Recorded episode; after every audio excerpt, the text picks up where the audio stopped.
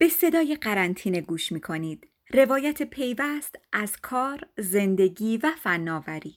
این شماره میهمان پیوست. پویا محمودیان هم گذار داستان من. روز پنجاه و دوم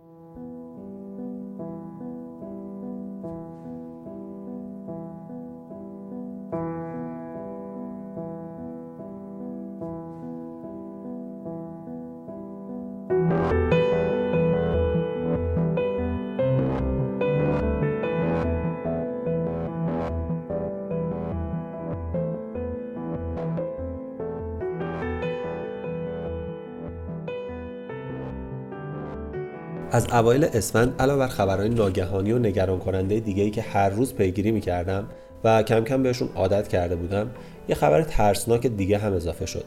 بیماری که اخبارش رو تو چین دنبال می‌کردم حالا به ایران رسیده بود.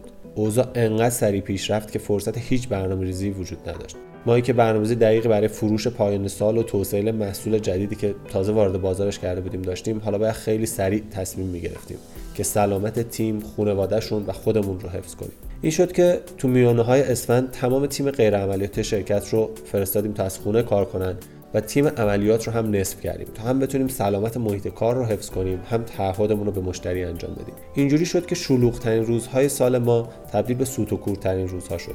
سه نفر از تیم عملیات و یک عالم کتاب و پاکت و یا عالم مشتری که توقع داشتن کتاب داستان اختصاصی کودکشون رو عید بهش هدیه بدن. تصمیم این بود که به طور موقت برای مدیریت شرایط و تا برگشتن اوضاع به روال عادی تمرکزمون رو روی سلامت تیم و عملیات جاری شرکت بذاریم.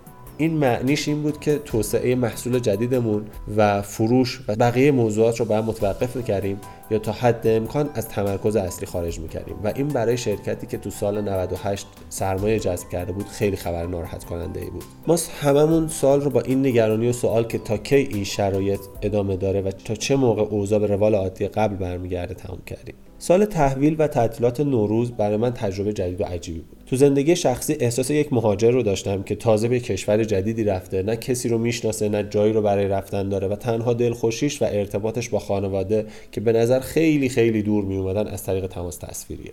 به نظر من نه فقط زندگی شخصی که کسب و کارمون هم بعد از این بحران مثل مهاجرت به یک دنیای جدید شده. انتظار برای برگشت اوضاع به روال قبل به نظرم انتظار درستی نیست و این دنیای جدید استانداردها و روالهای عادی جدید رو با خودش به دنبال داره. که کار اصلی ما شاید شناختن تعریف و برنامه ریزی بر اساس اوناست کار من و تیممون از اوایل فروردین ماه و توی قرنطینه علاوه بر پختن نون و دیدن فیلم پیدا کردن روالهای عادی جدید شرکت و شناختن دقیق تغییرات و تاثیر اون روی پیشفرض‌های کسب و کارمون بود. شاید به نظر اون می‌رسید که دورکاری و برون سپاری کارها و کم کردن حضور نیروی انسانی تو شرکت اولین تغییری باشه که با این شرایط در ساختار شرکت ایجاد میشه. اما واقعیت اینه که تغییر رفتار و الگوی خرید مردم و تاثیر عمیق این بحران تو قدرت خرید اونها بزرگترین و بیشترین تاثیر رو تو آینده در کسب و کار ما و قاعدتا بقیه کسب و کارها داره. به خاطر همین مهمترین تمرکز من و تیم داستان من در سال 99 برنامه ریزی برای شناخت این روالهای عادی جدیدمون و پیدا کردن تغییر رفتار مشتری و تاثیر بر کسب و کارمون هست. قاعدتا ما باید بتونیم خیلی خیلی سریع شرکت رو تو جهت درستش قرار بدیم.